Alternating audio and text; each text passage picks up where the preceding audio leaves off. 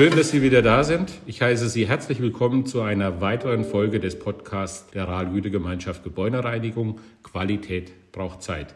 Mein Name ist Klaus Schad und mein heutiger Gast ist Richard Föhre, der Vorstandsvorsitzende unserer Gütegemeinschaft.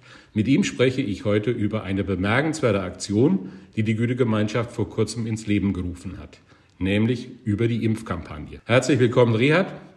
Kläre uns doch mal auf, was hat es denn mit dieser Impfkampagne konkret auf sich? Die Rahl-Güte-Gemeinschaft Gebäudereinigung unterstützt natürlich die Impfkampagne der Bundesregierung. Denn nur ähm, ein Erfolg führt zu einer Verbesserung der Situation letztendlich. In den sozialen Medien hatten wir gemerkt, dass es doch große Bedenken zum Thema Impfen gibt. Äh, deshalb haben wir versucht mit der Kampagne äh, unseren Mitgliedern ein Tool zu geben, damit die praktisch um Vertrauen äh, bei den Kunden und Mitarbeitern werben können. Wir alle sollten natürlich zur Normalisierung äh, unseres Lebens beitragen und das kann natürlich auch nur gemeinschaftlich erfolgen.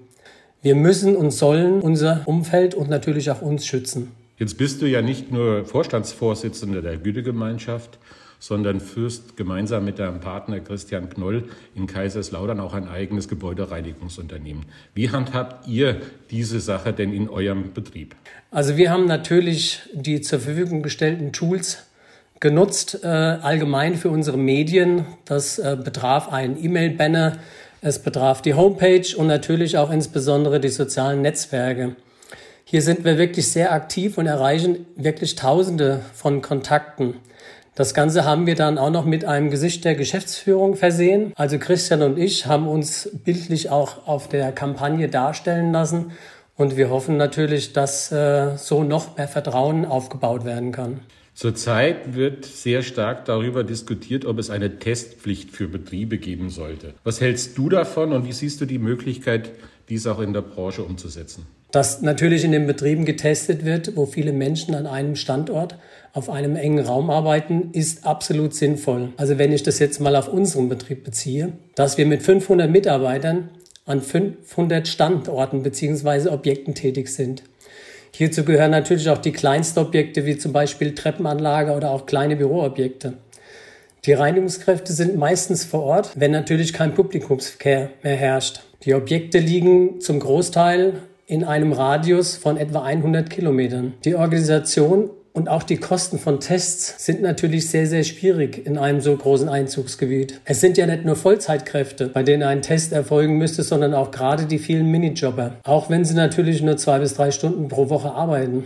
Deshalb würden wir unsere Mitarbeiter darum bitten, und das haben wir auch schon getan, sich einmal wöchentlich den Schnelltests zu unterziehen. Diese werden ja seitens der Regierung zur Verfügung gestellt. Dafür gibt es die kostenlosen Testzentren in allen Regionen. Die Getesteten erhalten hier sogar eine Bescheinigung, die ich als Arbeitgeber gar nicht ausstellen darf. Bis das, sage ich mal, nicht geklärt ist, macht es auch keinen Sinn aus meiner Sicht, dass wir unsere Mitarbeiter testen. Ähm, Nochmal kurz auf die Kampagne zurückzukommen und anzuschließen auch an, an, deine jetzige Antwort. Ihr geht ja, wie du gesagt hast, sehr stark kommunikativ in die Offensive. Wie haben denn die Mitarbeiter und auch die Kunden auf die Initiative reagiert? Und wie wird denn auch dieser Appell an die Mitarbeiter des einmaligen oder einwöchigen Testens angenommen? Also bezüglich des Testens haben wir noch keine großen Rückmeldungen bekommen, weil wir das erst letzte Woche veröffentlicht haben, kurz vor Ostern.